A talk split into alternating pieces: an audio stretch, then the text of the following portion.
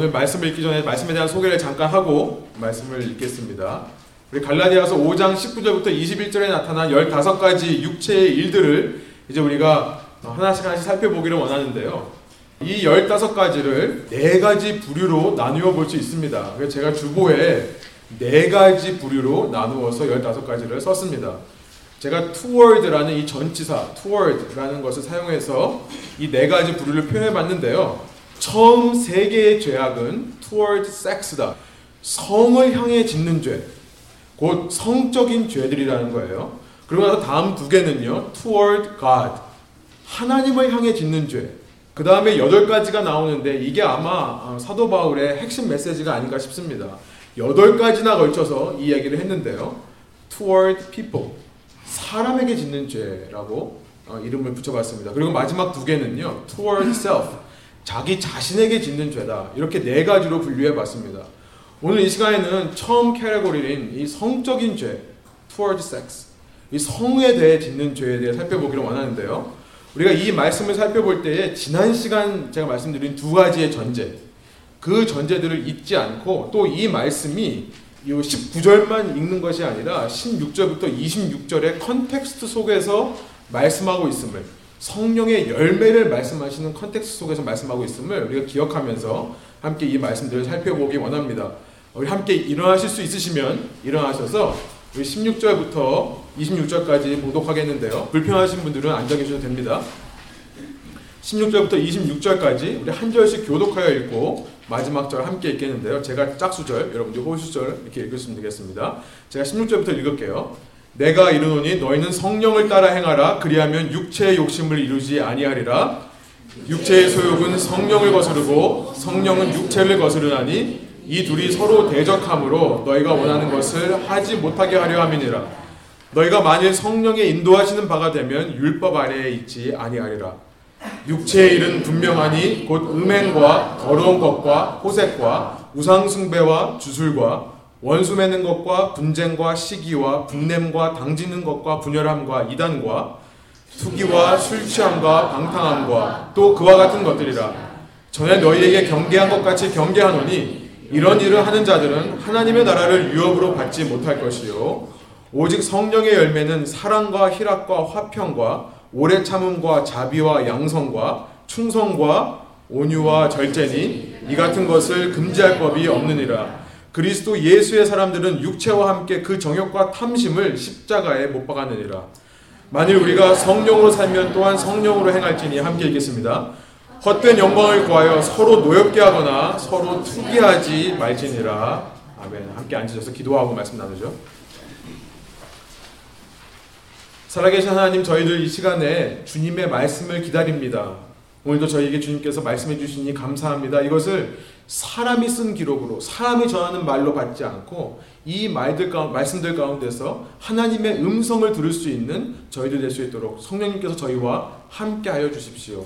그러나 주님 이것을 귀로만 듣는 것이 아니라 머리로만 이해하는 것이 아니라 우리의 실제 삶에서 어떻게 이 죄들과 싸워 나갈 건지 어떻게 이 말씀들을 우리의 삶에 적용시키며 살 건지 주님 이것을 저희가 연구하고 묵상하는 가운데 성령께서 능력을 허락하여 주셔서 감당할 수 있도록 주께서 인도하여 주십시오.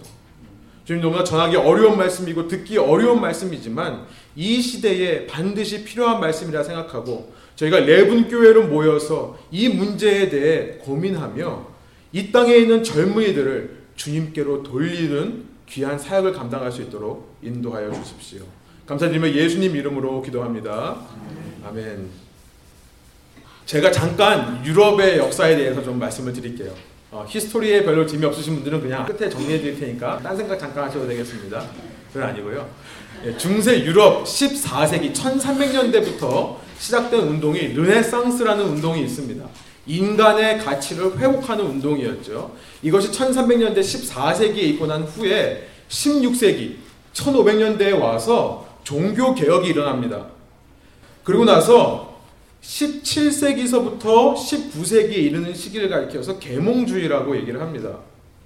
이 시대는요, 이전 시대, 이 중세 시대를 암흑기라고 얘기하면서 비판하는 시기였어요. 중세 시대, 이 기독교적인 세계관이 다스리던 중세 시대를 암흑의 역사였다. 라고 말을 하면서 뭐라고 얘기를 하냐면 이제 과학과 산업 혁명을 통해 인간들은 자신의 힘으로 유토피아, 이 낙원, 낙원을 건설할 수 있다라고 믿으며 살았던 시기입니다. 이것을 사람들에게 가르치고 교훈했던 시기라 그래서 계몽주의의 시기라고 얘기를 합니다. 여러분 이 17세기에서부터 19세기에 이르는 이 계몽주의와 산업 발달 시기가 인류의 역사에 끼친 영향이 많이 있지만 그 중에 두 가지를 살펴보라 그런다면 저는 첫 번째로요. 이 시대는요. 말씀드린 대로 이전 중세 시대를 비판하면서 그 중세 시대 때 얼마나 큰 문제들이 있었는지를 드러내고 폭로하는 작업을 했던 시기예요. 여러분 우리가 중세 시대 하면 별로 안 좋은 선입견이 있죠. 계몽주의 시대에 너무나 많이 안 좋은 것들을 말했기 때문에 우리가 아직까지도 중세 시대 하면은 좀 비관적인 생각이 드는 거예요. 이것이 첫 번째 이 시기가 인류 역사에 끼친 영향이고요. 두 번째 영향은 뭐냐면 그 결과 이제 더 이상 기독교가 지배하는 세계관은 믿을 수가 없다. 이제 기독교를 대체할 새로운 사상과 믿음이 이 시대에 필요하다. 라는 영향을 주었습니다. 기독교를 대체할 새로운 믿음을 제시했던 거예요. 그 새로운 믿음이란 말씀드린 대로 인간 스스로에게 유토피아를 건설할 수 있는 능력이 있다는 믿음이에요. 여러분 이 두 가지가 계몽주의의 영향이라고 생각합니다. 여러분 놀랍게도 계몽주의 시대 이후에도 현대에 이르기까지 이 두 가지는요 세상의 논리가 된 것 같아요. 다시 말씀드리지만 역사 얘기하면 힘드신 분들은 다 잊으셔도 됩니다. 그냥 이 다 잊으시고요. 세상의 논리 두 가지, 세상의 경영 방식 두 가지를 말하라고 한다면 첫 번째가 뭐냐면 기독교적인 세계관, 다른 말로 말해 기독교는 인류에 도움이 되지 않는 종교다. 이게 첫 번째예요. 두 번째 사상은 뭐, 흐름은 뭐냐면요. 두 번째 논리는 뭐냐면 그러므로 우리는 새로운 믿음과 사상이 필요하게 되는데 그건 뭐냐면 인간 스스로의 힘을 믿자는 거예요. 이 두 가지입니다. 여러분 이 두 가지 생각이 중세 이후 현대까지 이르는 세상의 근본적인 논리라는 거예요. 여러분 이것이 맞는 것입니까? 예, 이것을 틀렸다는 것을 어떻게 증명을 할까요? 여러분 첫 번째 이 기독교 세계관이 인류에게 아무 도움이 안 된다. 그렇기 때문에 불필요한 거다라고 주장하는 것에 대해서 텍사스에 있는 이 Baylor University 제가 지난 시간에 말씀드렸죠. Baylor University 이 베일러 대학에 있는 유명한 사회학자이자 종교 비교학 교수인 라드니 스타크이라는 사람이요. 많은 사람들이 중세 시대를 암흑기라고 말하는 것에 대해서 강하게 반대하는 책을 쓴 적이 있습니다. 그 책의 이름이 뭐냐면요. The Victory of Reason이라는 책이에요. 이성의 승리라는 2006년도에 나온 책인데요. 이 책에서 라드니 스탁은요, 중세 시대의 음악과 미술뿐만 아니라 심지어는 과학과 더 나아가서 자본주의의 발전이 일어나기 시작했는데 이 모든 것에 영향을 준 것이 기독교라고 주장을 해요. 그러면 기독교는 음악, 미술뿐만 아니라 과학과 자본주의에까지 영향을 줬다는 거예요.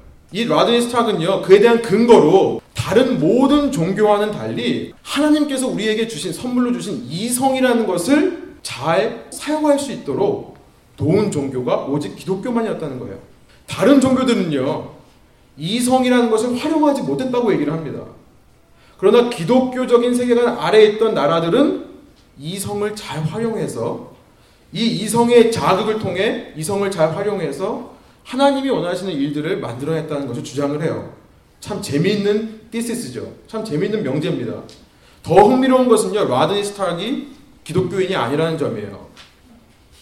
여러분, 이런 기독교의 공로에 대해서 라드니 스타기 얘기하는데요. 이런 기독교가 우리의 인류에 준 좋은 영향들에 대해서는 The Triumph of Christianity, 기독교의 승리라는 책에 잘 나와 있습니다. 제가 어, 이 책은 추천해 드립니다. 여러분들이 읽으실 수 있으시면 The Triumph of Christianity라는 책, 기독교의 승리, 한국말로도 번역이 될 것 같아요. 근데 어, 이 책을 한번 읽어보시길 바래요. 이 책에서 라드니스타가 무슨 얘기를 하냐면요. 고대 사회에서 인간을 제물로 드리던 human sacrifice가 중세 시대 때 사라졌다는 것을 예로 듭니다. 지난 시간 잠깐 말씀드린 대로 그동안 인정받지 못했던 여성의 지위가 중세 시대 때부터 회복되기 시작했다는 것을 이 책에서 주장하고 있습니다. 여러분 로마 시대에는요 patria potestas라는 법이 있었어요. 이 patria potestas라는 법은요 어떤 법이냐면 남자에게 그 가정의 모든 소유권을 주는 법이었습니다. 이 로마 시대 법이었어요.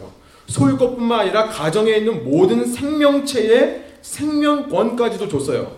그러니까 다른 말로 말하면 아빠에게 가축을 포함한 모든 생명들의 권한이 있었던 거예요. 거기에 뭐가 포함되냐면 여성의 생명이 포함돼요. 아빠가 아내를 포함한 딸들의 생명을 좌지우지할 수 있었던 법이 이 페트라 프로테스타스 법입니다. 그런데 이 법이요 로마가 기독교를 국교로 인정한 이후 사라집니다. 그런 예를 들어요. 그럼 무지한 사람을 교육하기 위해 세상에 가장 먼저 대학을 세운 것도 기독교인들이에요. 아픈 사람들을 병든 사람들을 치유하기 위해 처음 병원을 세운 것도 기독교인들이라고 얘기를 합니다. 근대로 오면요. 일부 다처제, 이 폴리가미, 일부 다처제를 끝낸 것도 종식한 것도 기독교인들이고 노예 제도를 철폐한 것도 현대의 여성 인권 보호 운동을 하는 것도 전부 기독교의 힘이라고 얘기를 합니다. 특별히 복음을 들고 전 세계를 다니며 한국과 같은 미개한 나라에 가서 복음과 함께 참 인간적인 삶이 무엇인지를 말한 종교는 기독교라고 얘기를 하는 거예요. 여러분 이처럼 라디니 스탁은요 중세 시대뿐만 아니라 계몽주의와 또 이 산업혁명의 근대를 거쳐 현대에 이르기까지 기독교라는 종교가 이 세상에 얼마나 좋은 영향력을 끼쳤는지를 주장하는 책이고요. 그런 것들을 역사적인 방대한 자료를 통해 정확하게 짚고 증명하고 있기 때문에 이 첫 번째 세상의 논리, 기독교가 인간에게 아무 유익이 없다는 논리를 완전히 무너뜨리는 좋은 참고서가 될 수 있습니다. 여러분 두 번째 세상의 논리, 기독교를 대체할 새로운 믿음이 필요한데 그것은 인간 스스로의 능력을 의지하는 것이다. 여러분 이것에 대해서는 굳이 우리가 전문가의 도움을 받지 않아도 쉽게 이런 주장이 얼마나 허무하고 헛된 것인지를 우리는 알 수 있죠. 여러분 그렇게 수많은 근현대의 사상가들이요. 이 17세기, 18세기, 19세기의 사상가들이 사회 정의에 대해서 도덕에 대해서 그렇게 많이 연구하고 그렇게 많이 강의하고 가르쳤음에도 불구하고 여러분 이 사회가 그들이 생각하는 이상적인 모습으로 발전해 왔습니까? 오히려 저는 이런 생각이 들어요. 중세 이후 자본주의와 민주주의의 발달로 인해서요. 기존에 있는 종교적이고 정치적인 권력자들 외에 자본을 중심으로 한 수많은 권력자들이 더 많이 생겨났어요. 그래서요. 이 자본을 중심으로 한 수많은 다수의 권력자들이 종교와 정치와 결탁하여서 이전보다 더 큰 부패의 삶을 살았다고 저는 생각합니다. 단적인 예로 그런 세상의 흐름 끝이 20세기 초에 보여준 세계 전쟁이 아닙니까? 그런 흐름의 끝이요. 전쟁으로 끝나는 거예요. 기독교로 시작된 음악과 미술 같은 이런 문화와 과학 그리고 자본주의가 기독교적인 세계관에서 벗어나 독립하여서 자기의 혼자 힘으로 뭔가를 이루어질 수 있다고 얘기했었을 때 그 결과는 이전보다 더 비인간적인 삶을 가져왔다는 거예요. 또다시 말씀드립니다. 역사 별로 안 좋아하신다면요. 다 잊으십시오. 요 한 가지만 한번 질문해 보세요. 정말 현대 우리가 사는 세상이에요. 살기 좋은 세상으로 가고 있냐는 거예요. 여러분 그 답을 찾기 위해 각 나라별로 행복 지수를 찾아보고요. 연도별로 GNP와 GDP가 얼마나 성장했는지를 살펴볼 필요가 없습니다. 이에 대한 답을 우리가 알려면 이 한 가지 질문에 대한 답만 생각하면 돼요. 과연 현대의 삶이 사람을 사람답게 하냐는 거예요. 사람을 사람답게 하냐는 거예요. 우리의 삶이요. 과연 세상이 발전하면 발전할수록 인간이 더 인간 취급받냐는 겁니다. 아니면 인간이 점점 더 물건 취급받는 건 아니냐는 거예요. 자원, 리소스 취급받는 건 아니냐는 거예요. 여러분 어떠신지 모르겠습니다만 저는 현대는 급속도로, 급속도라고 생각합니다. 급속도로 이 비인간화를 향해 치닫고 있다고 생각합니다. Dehumanization. Dehumanization. 현대는요, 급속도로 이 비인간화를 향해 치닫고 있다고 생각합니다. 여러분, 제가 이것을 어떻게 확신하는지 아십니까? 사회가 비인간화되는 척도가 있어요. measure가 있어요. 사회가 비인간화되고 있는 기준이 있습니다. 그것이 뭐냐면, 저는 가장 대표적인 척도와 기준이 성적 타락이라고 생각하기 때문에 그래요. 여러분 성적 타락을 보면요. 이 사회가 얼마나 비인간적으로 흘러가고 있는지를 알게 된다는 거예요. 여러분 성적 타락이란 무엇입니까? sexual immorality. 성적 타락이라는 것은요. 남녀가 서로를 인간이 아닌 물건으로 바라본다는 거예요. 쉽게 말하면요. 서로가 서로를 비인간화시켜서 물건 취급하는 현상이 성적 타락입니다. 여러분 물론 성적 타락이라는 것은 고대에서부터 있었던 것입니다. 고대나 지금이나 끊임없이 인류 인류 역사 속에 나타나는 것이 성적인 타락이에요. 그러나 그 타락의 범위와 넓이와 깊이에 있어서 현대의 성적 타락은요 고대의 성적 타락과는 비교할 수 없을 정도로 심각하다는 것을 누가 부인할 수 있겠습니까? 여러분 지지난주에 제가 이제 이 말씀을 이제 준비하면서 토요일 날 오전에 가족들과 함께 이 Barnes and Noble이라는 책방 아시죠? 책방에 가서 저는 한쪽 구석에서 말씀을 준비하고 있고 이제 아내는 놀고 있었어요. 제가 이제 말씀을 준비하다가 좀 허리가 아파서 이제 좀 일어나가지고 뒤에 좀 걸었는데 바로 뒤가 이렇게 매거진 섹션이 있었습니다. 수많은 잡지가 있는데 그 중에 아마 가장 잘 팔리고 가장 인기가 있는 것만 따로 이렇게 모아놓은 섹션이 있는 것 같아요. 가운데에요. 제가 그 매거진 섹션에 들어가는데요. 제 눈 정면에 보였던 매거진이 뭐였냐면 제가 너무나 충격을 받았어요. 여자 3명이요. 오늘 좀 심각한 얘기를 많이 합니다. 제가 이거 제가 이거 말씀 준비하고 많이 힘들었어요. 이거 얘기해나 말아야 되나. 이 여자 3명이 위에 아무것도 안 입고요. 무슨 바닷가인 것 같아요. 수영복인 것 같은데 왜 위에 거 안 입고 있는지 모르겠어요. 해맑게 웃고 있는 표지가 정면에 있더라고요. 아 물론 예 정면으로 있지 않고 이렇게 돌아와서 이렇게 웃고 있어요. 여러분 더 놀라운 사실은 뭐냐면 그 주위를 사람들이 아무렇지도 않게 꼬마서부터 나이 드신 분까지 아무렇지도 않게 다닌다는 거예요. 여러분 제가 그 잡지를 보고서는 머릿속에 좀 혼란이 왔습니다. 제가 좀 생각이 많은 편이거든요. 제가 자리에 앉아서 말씀을 준비하려고 하는데 제 머릿속에 떠나지 않는 질문이 있었어요. 뭐냐면요. 왜 웃고 있는가? 왜 그렇게 해맑게 웃고 있는가? 여러분 이 생각이 들면서 제 마음속에 정말 안타까운 마음이 드는 것이 느껴졌습니다. 정말 마음이 아팠어요. 여러분 왜 부끄러워야 될 순간에 여자가요 부끄러워야 될 순간에 웃고 있냐는 거예요. 왜 사진 작가는요 그 자매들에게 저는 이렇게 표현하고 싶어요. 그 자매들에게 웃으라고 주문을 했을까요? 왜 그랬을까요? 여러분 이것이 지금 우리 사는 현대가 극단화로 극단적으로 비인간화 세상으로 치닫고 있다는 증거입니다. 저는 그렇게 생각해요. 옷을 벗, 벗으면 부끄러워야 될 사람들이 웃고 있는 것. 이 비인간적인 모습이에요.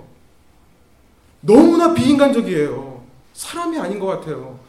여러분 그 사진을 찍은 사진사 수많은 사진들 중에 그 사진을 택해서 표지의 모델로 표지 그림으로 택한 그 잡지 사장들 포함해서 모든 일하는 사람들, 경영진들. 여러분 그리고 그 잡지를 사서 보고 읽는 수많은 독자들이 그 여인들의 벗은 모습을 바라보는 자신의 찔리는 양심을 타협하기 위해 웃는 얼굴을 주문하는 것은 아닙니까? 그 모습을 바라볼 때 자기 양심이 찔리는 것을 안심시키기 위해 웃으라는 것을 주문한 것이 아니에요. 별 생각 다 하죠. 여러분 저는요 마음이 아팠던 거는 뭐냐면요 한 아름다운 여인의 몸보다요 그 여인의 웃음이 그런 비인간적인 인간들에게 팔린다는 사실이 너무나 마음이 아팠어요. 여러분 이 세상에 비인간적인 성향에 대해서 무슨 증거가 더 필요하겠습니까? 여러분 이제는 TV만 키면요 쏟아지는 것이 성적 유혹이에요. 성적 자극입니다. 광고, 영화, 드라마, 소설 성적 요소가 없으면 팔리지가 않아요. 되지가 않습니다. 여러분 인터넷은 무슨 할 말이 있겠습니까? 여러분 인터넷이 없던 1995년 이전 시대와 지금만 비교해도 성적 타락과 그로 인한 비인간화적인 현상은 차원이 다른데요.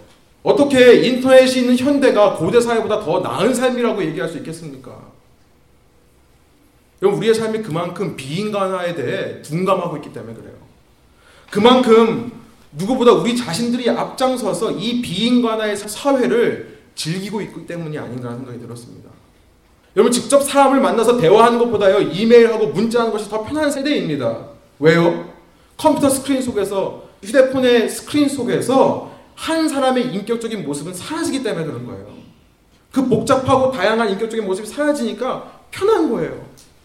여러분 청소년들 온라인 게임하는 거 이렇게 보니까요 세상에 그런 욕을 별의별 욕을 다 하대요.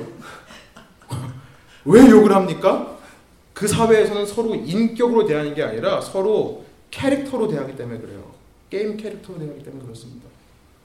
여러분 우리 사회에 침투한 이 비인간화적인 현상은요. 예를 들면 끝이 없을 거예요. 중요한 것은 이런 모든 비인간화 현상의 가장 대표적인 모습, 가장 근본적인 모습이 이 시대의 성적 타락의 모습이라는 거예요. 마치 여러분, 인간이 사물을 대하는 가장 근본적인 태도가 가장 근본적인 욕구인 식욕을 통해 나타나듯이 사람이 또 다른 인간에 대하는 사람이 사람을 서로 대하는 가장 근본적인 욕구가 나타나는 것이 성적 욕구예요. 여러분, 성적 욕구가 타락했다는 것은 이 시대의 인간관계들이 깨어진다는 증거입니다. 그래서 우리는요 모두 남성 혹은 여성이죠. 우리는 성적인 존재이기 때문에요. 성적 문제는 우리에게 있어서 가장 근본적인 문제이고 우리의 아이덴티티와 관련된 문제라는 거예요. 이 성의 문제는요. 인간에게서 가장 근본적인 문제고 인간의 아이덴티티와 관련된 문제라는 것입니다.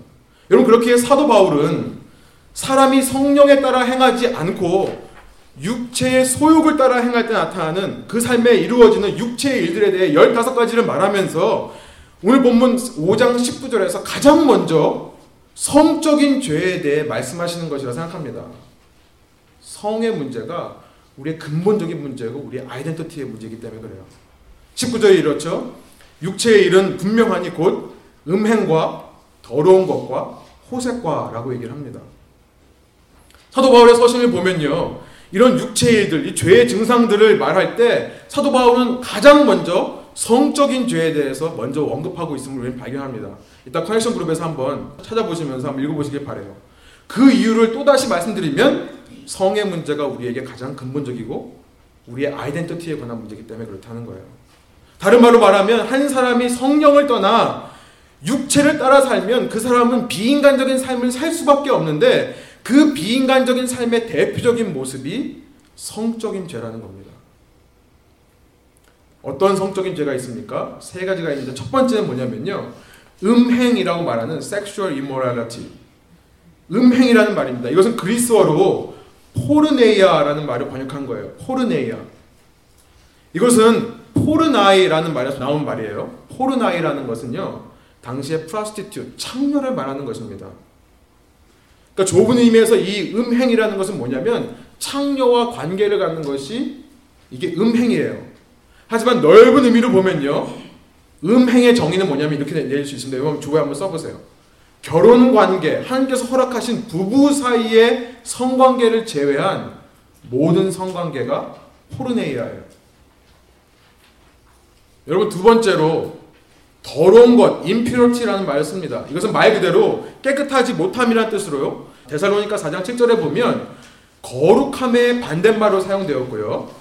구약 레위기에 보면요. 여러분 의식적 부정함 있죠. 시체를 만져서 성관계를 가져서 갖게 되는 의식적인 부정함이 있어요. 만지면 안 되는 것을 만지고 먹으면 안 되는 것을 먹었을 때 갖게 되는 의식적인 부정함. 이 ceremonial uncleanness라고 하는데 의식적인 부정함을 가리켜서 사용하던 말이 바로 이 단어예요. 사도 바울은 자주 이 단어를 앞서 말한 음행, 포르네이아라는 말과 함께 사용했는데요. 이 이때는 무슨 뜻이 되냐면 순결하지 못함이라는 뜻이 되는 겁니다. 순결하지 못한다는 거예요. 세 번째로 호색함, sensuality라는 말은요. 성적인 죄를 즐기는 성향을 말해요. 즐기는 성향. 여러분 스코틀랜드에 우리 홍진영 형제가 가 있는 글래스고 대학에 아주 유명한 신학자가 있는데 지금 타계하셨습니다. 윌리엄 바클레이라는 신학자가 있는데 그분이 이 어, 센슈얼러티 호색함을 어떻게 정의를 했냐면요. 죄를 너무나 사랑하여 몰두한 나머지 하나님과 사람들이 자신의 행동에 대해 뭐라 생각할지 신경 쓰지도 않는 상태다.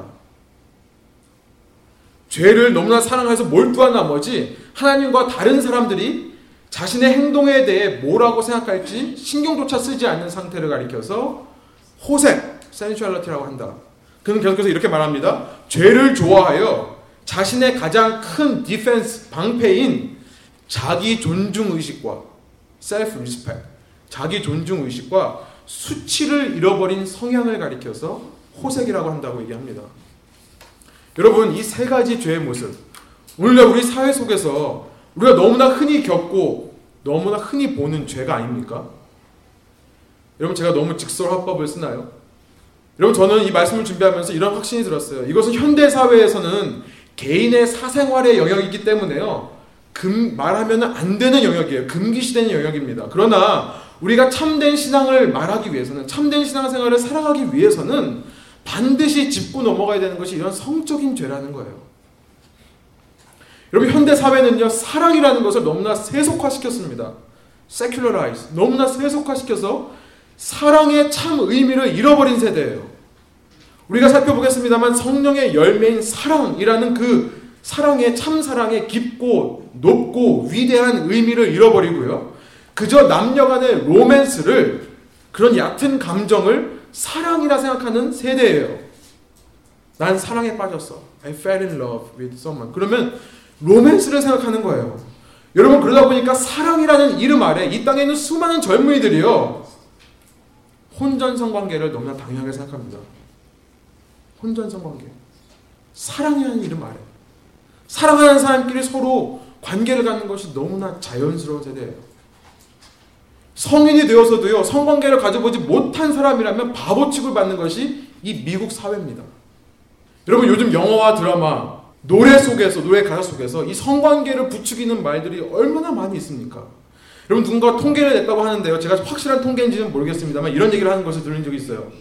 헐리우드의 영화는요, 평균적으로 시작한 지 15분 만에 남녀 주인공이 동침한대요. 사실인지는 모르겠습니다만 정말 그런 것 같지 않습니까? 영화를 보면 만나서 맛있는 저녁 식사하고요.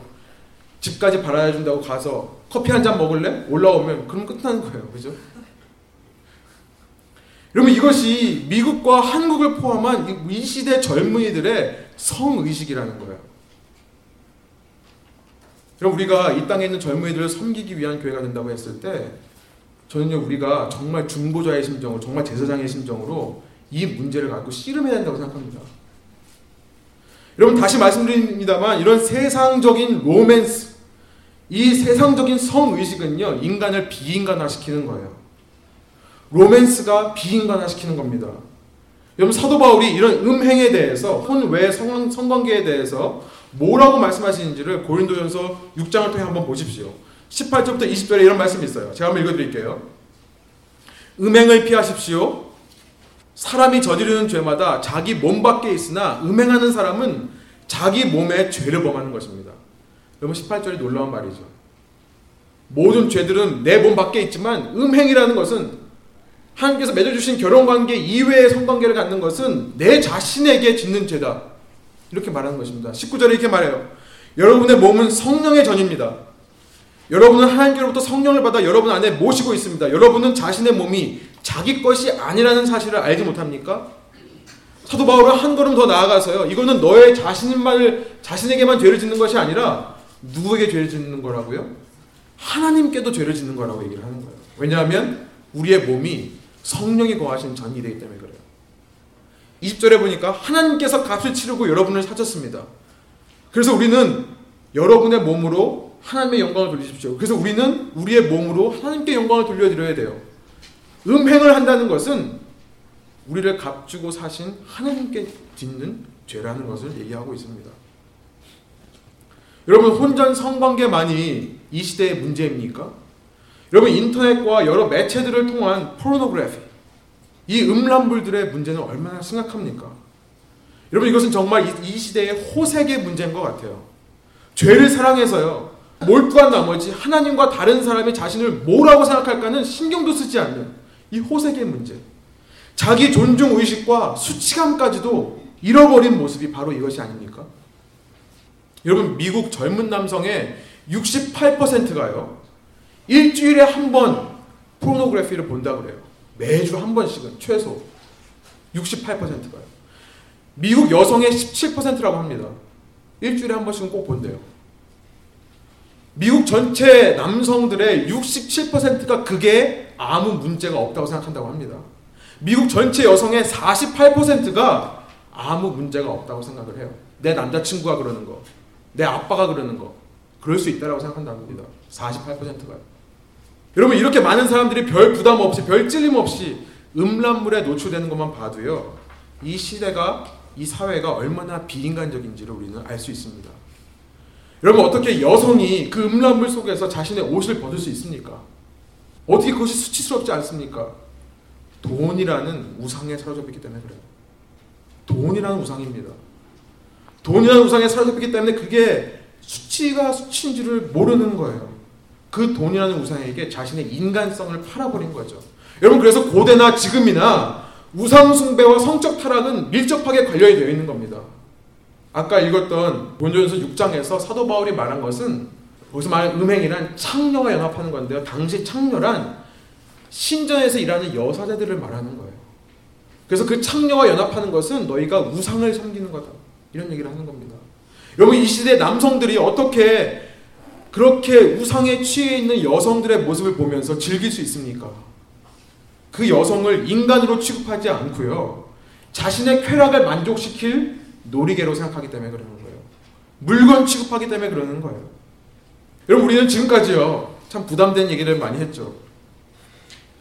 우리의 세상이 얼마나 비인간적으로 흘러가고 있는지 이 세상에 가득 차 있는 성적인 죄를 살펴보면서 우리는 이 시대의 비인간화된 현상을 짚어보았습니다.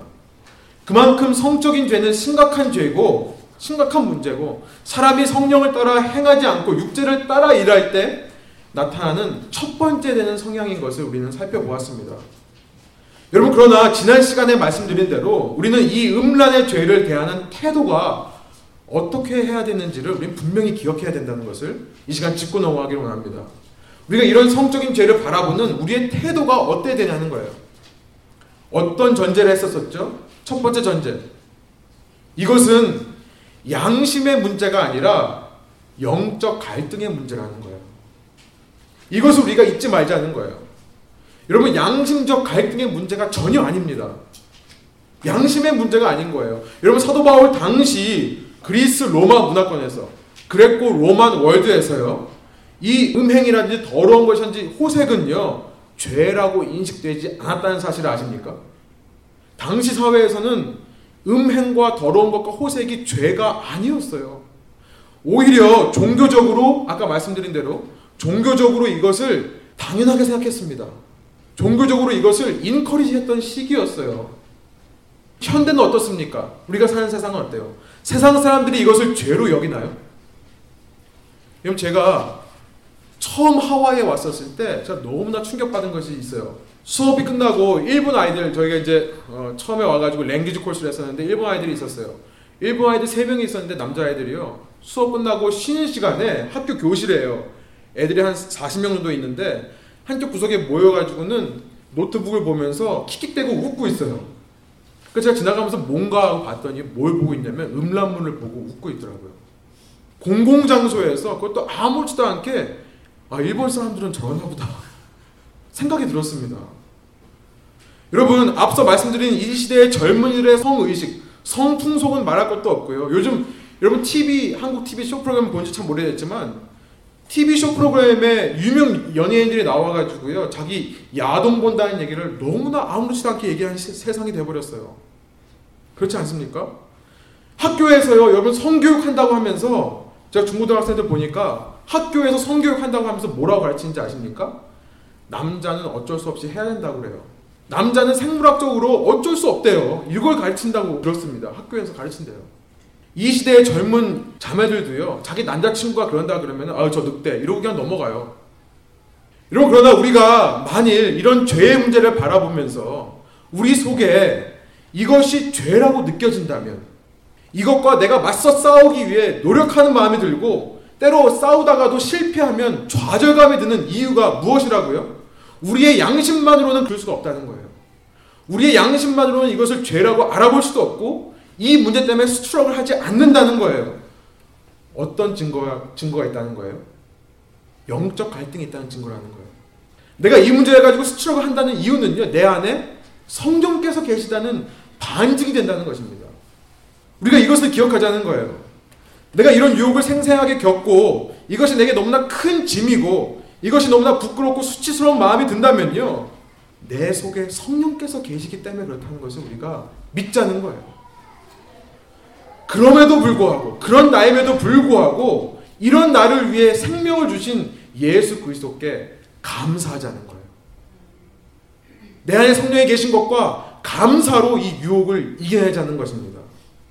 이 전쟁이 나에게 속한 것이 아님을 내가 양심적으로 해결할 수 있는 문제가 아님을 선포하자는 거예요. 주님께만 이 전쟁에 속해 있다는 것을 선포하자는 겁니다. 선포하고 끝나는 것입니까? 아니죠. 거기서 끝이 아니죠. 지난 시간 말씀드린 대로 내 속에 성령께서 살아계심을 확인하고 감사하였으면 똑같이 죄를 짓는 것이 아니라 두 번째 전제 뭐라고요? 우리의 눈을 들어 올리자는 거예요. 이제는 우리의 눈을 나만 바라보던 시각에서 들어 올려서 성령의 열매를 바라보자는 것입니다. 예수 그리스도의 성품 나에게 있는 나에게 회복될 참 나의 모습 그것을 기대하자는 거예요. 그 성령의 열매에 집중하고 그 모습이 내 모습이 될 수 있다라고 기대하면서 살아갈 때 악을 악으로 이기는 것이 아니라 선에게 집중하면서 악이 사라지게 되는 것이 승리의 비결이라고 말씀드렸습니다. 성령의 열매에 집중하라는 거예요. 어떤 성령의 열매입니까? 아홉 가지 열매 중에 이 시간에는 시간 관계상 한 가지만 할게요. 이따 커넥션 그룹에서 더 나눠보세요. 여러분 일주일 동안 묵상해보세요. 이 시간에 한 가지만 나눠볼게요.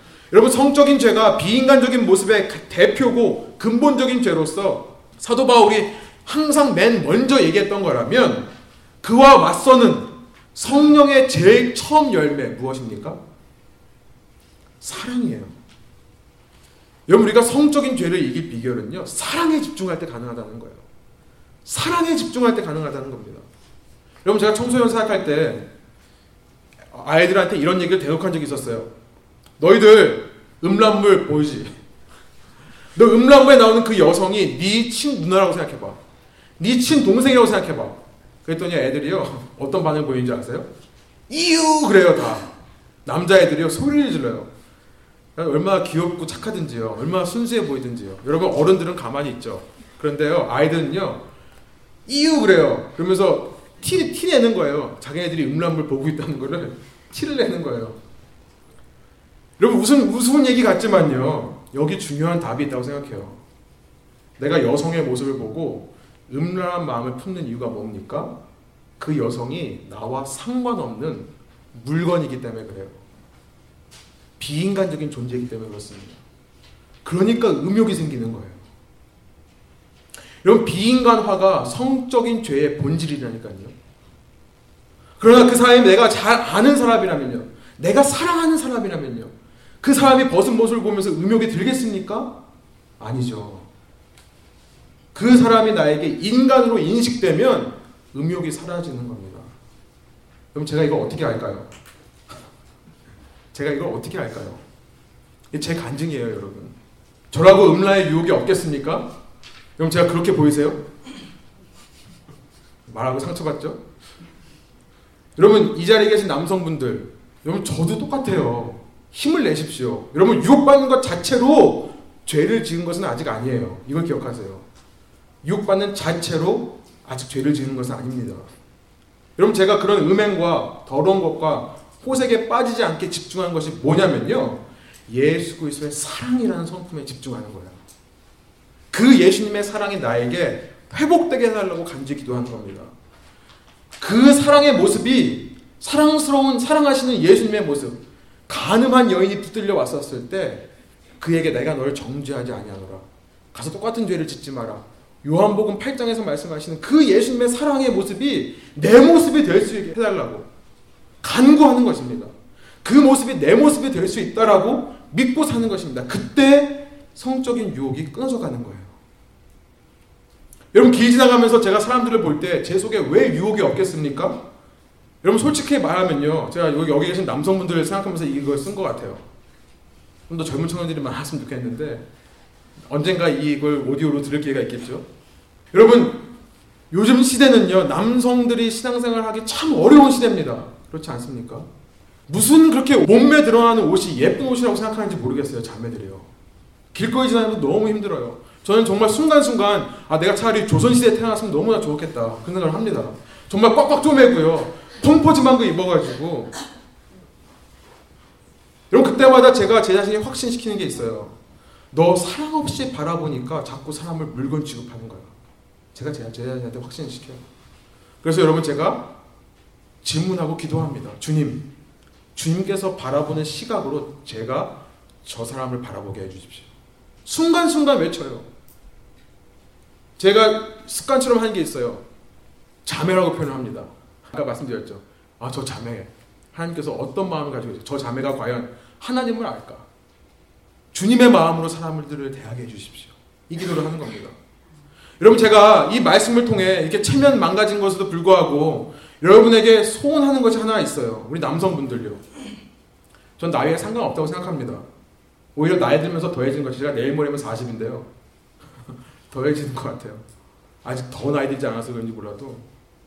여러분, 우리 사랑하시는 형제님들, 제가 말씀드리고 싶어요. 이 시대에 사탄이 하나님의 왕국을 파괴하는 전략은요, 여자의 머리인 남자를 공격하는 것입니다. 중요, 너무나 중요한 것 같아요. 교회에서 꼭 짚고 넘어가야 되는 문제인 것 같아요. 성적 유혹과 맞서 싸우시길 바래요. 당연하다고 생각하지 마시고요. 싸워 이겨야 되는 겁니다. 이것은 단순한 양심적인 문제가 아니라 영적 전쟁임을 깨닫고요. 나의 힘이 아닌 성령의 능력만을 의지함으로 성령만을 사모함으로 내가 성적 유혹을 이길 방법은 오직 하나님께만 있음을 고백하며 사는 것입니다. 날마다 매 순간마다 내 힘으로 되지 않고 내가 오직 성령의 열매를 기대하고 예수님의 그 성품을 닮을 나를 기대하며 이 사랑이라는 열매에 집중할 때에 우리의 삶에서 끊어질 수 있는 것임을 여러분 삶을 통해 체험하시길 바래요. 우리 자매님들, 제가 이 말씀을 준비하면서 어떻게 자매님들이 이 말씀에 오펜드 되지 않고 상처받지 않고 하나님의 음성을 들을 수 있을까 많이 고민했습니다. 여러분 젊은 자매님들이라고 생각하시는 분들, 스스로를 난 젊다 생각하시는 분들요. 여러분 이 시대의 비인간화의 풍조에 여러분 자신을 내어주지 마십시오. 여러분 정말 외모 오래 가지 않습니다. 그게 중요한 게 아니에요. 여러분이 외모로 남자에게 매력적으로 보이는 것이 그렇게 중요하지 않아요. 내면이 더 중요합니다. 여러분 스스로 그 비인간 비인간한 풍조에 여러분 내어주지 말라는 거예요. 자매님들 아멘 안 하시는 거 보니까 다들 외모에 자신 있으신가 봐요. 여러분 남자가 여자를 비인간화시키는 만큼 똑같이 여자가 남자를 비인간화시키는 세상입니다. 남자를 소유하려는 마음이 있는 거예요. 그 남자를 소유하기 위해 내 것을 희생하는 것을 기꺼이 하는 것이 여자의 심리입니다. 여러분 이것은요 타락의 결과예요. 창세기 3장 16절을 읽어보세요. 창세기 3장 16절. 타락의 결과로 여자는 끊임없이 남자를 소유하려 한다는 것을 하나님께서 말씀하세요. 여러분 여러분의 순결을 지키시기 바래요. 순결을 지키시기 바래요. 이것은 여러분이 지키셔야 돼요. 아무리 남자의 마음을 얻고 싶다 하더라도 지켜야 되는 것은 지켜야 되는 것입니다. 여러분 지나간 과거는 괜찮았다고 생각해요. 회개하면 된다고 생각해요. 앞으로가 중요하다고 생각합니다. 여러분 중요한 것은요. 남자가 자매인들의 아이덴티티를 결정하지 않는다는 사실이에요. 남자가 여러분의 아이덴티티를 결정하지 않는 거예요. 여러분의 정체성은 여러분이 위대하시고 전능하시고 세상 그 누구보다 세상 그 어떤 남자보다 여러분을 사랑하시는 하나님 아버지의 딸이라는 데 여러분의 정체성이 있는 거예요. 세상의 타락한 사랑보다 세상에서 말하는 그런 로맨스보다 하나님의 사랑, 자신의 목숨보다 여러분을 사랑하시는 그 사랑의 하나님의 사랑을 꿈꾸시고 바라보시는 자매님을 되게 소망합니다. 스스로 젊지 않다고 생각하시는 자매님들이 계십니까? 잠언 31장을 기억하기를 원해요. 성숙한 여인은요 외모가 아니라 마음이 아름다운 사람인 것을 기억하시길 바래요. 고운 것도 헛되고 아름다운 것도 헛되지만 오직 여호와 하나님 야훼 하나님을 경외하는 여인이 참 미인인 것을 기억하시기 바랍니다. 여러분 그래서 이 시대 남자들로 하여금 젊은이나 늙은이나 참된 여성의 미가 무엇인지를 여러분이 알려주십시오. 그럼 제가 제 아내한테 계속 하는 말이 있어요. 제가 마음속에 계속 제가 푸는 게 있어요. 저는 제 아내의 60대, 70대를 기대해요. 저는 그 모습을 꿈꿉니다. 제 아내의 50대, 60대, 70대의 모습을 꿈꿔요. 여러분, 여러분께서 앞장서셔서 이 시대에 일그러진 여성상을 바로잡아 주십시오. 아내로서 남편을 사랑으로 존중하는 모습을 보여주고요. 그 남자들의 든든한 동역자가 되어서, 조력자가 되어서 남자들을 위해 기도해 주시는 여러분 되시기를 소망합니다. 비판과 정죄가 아닌 사랑으로 참고 감싸주는 여러분 되시기를 소망해요. 이런 말씀을 정리해 볼게요. 이 시대는요, 기독교적인 세계관을 부정하면서 인간 스스로의 힘으로 더 풍요한 삶을 만들 수 있다는, 만들 수 있다는 착각 아래 어리석게도 수많은 비인간적인 모습을 만들어냈습니다. 이것이 이 세상의 모습이에요. 그 대표적인 예가 이 시대의 성적인 타락이라는 거예요. 여러분 우리가 교회로서 이 성적 타락의 문제를 쉽게 지나치지 말고요. 이 문제를 함께 고민하는 우리가 되기를 소망합니다. 함께 씨름했으면 좋겠어요. 여러분 이런 문제들을 교회에서 얼마든지 우리가 쉐어할 수 있고 함께 기도하며 함께 치유해 나가는 역사들이 있었으면 좋겠습니다. 여러분 젊은 분들 중에 혹시 부담되시는 분들은 저한테 한번 연락 주세요. 같이 좀 얘기하면서 풀어나갔으면 좋겠어요. 우리가 레분 교회로 이 땅의 젊은이들을 위한 제사장의 역할을 감당하면서 이 백성들의 죄를 위해 대신 회개하는 교회 되기를 저는 소망합니다. 그러나 그 씨름이 있는 이유는 성령께서 우리와 함께하고 계심을 우리가 잊지 말자는 거예요. 그래서 소망을 잃지 말자는 거예요. 우리 안에 맺혀져 갈 성령의 열매, 그 아름다운 모습을 서로 기대하고 서로 바라보면서 서로 치유하고 격려하며 선한 싸움을 싸워가는 저희 교회 되기를 소망합니다. 함께 기도하시겠습니다. 하나님 아버지 이 시간 저희가 인간의 가장 근본적인 문제 중에 하나고 인간의 아이덴티티 정체성을 결정하는 문제 중에 하나인 성적인 죄에 대해서 살펴보았습니다. 아버지 하나님, 우리가 이 성적인 죄를 너무나 간과하고 너무나 당연한 것처럼 여기지 않도록 인도해 주시고 이 죄와 맞서 싸울 수 있는 신실한 사람들 될 수 있도록 인도하여 주십시오. 지금 이 죄와 맞서 싸울 때에 때로 힘들고 때로 어, 어려움이 있을지라도 이것을 죄로 알아볼 수 있는 힘과 이것을 내가 미워하고 이기고 싶은 마음이 드는 그 이유는 내 안에 성령께서 계심을 성령께서 계시기 때문임을 잊지 않도록 인도하여 주시고 이렇게 부족하고 연약한 나임에도 불구하고 예수 그리스도께서 이미 우리가 죄인 되었을 때에 성적인 죄의 노예가 되었을 때에 우리를 위하여 자신의 목숨을 버리셨다는 사실에 감사함으로 우리가 이 영적인 전쟁들을 싸워 이겨나갈 수, 이겨나갈 수 있는 저희 교회 될 수 있도록 인도하여 주십시오. 지금 우리가 집중하고 싶은 것은 이런 죄악의 모습에 집중하는 것이 아니라 예수 그리스도를 닮아갈 성령의 열매의 모습을 집중하기를 원합니다. 지금 이 시간에 주님의 사랑을 우리 마음 가운데 부어 주십시오. 사랑의 마음, 주의 성령의 열매를 우리 마음속에 부어 주셔서 그 능력으로 죄의 역사와 싸워 이길 수 있는 저희 될 수 있도록 인도하여 주십시오. 감사드리며 이 모든 말씀 우리를 구원하신 우리 주 예수 그리스도의 이름으로 기도드립니다. 아멘. 우리 주기도문으로 예배를 마치겠습니다.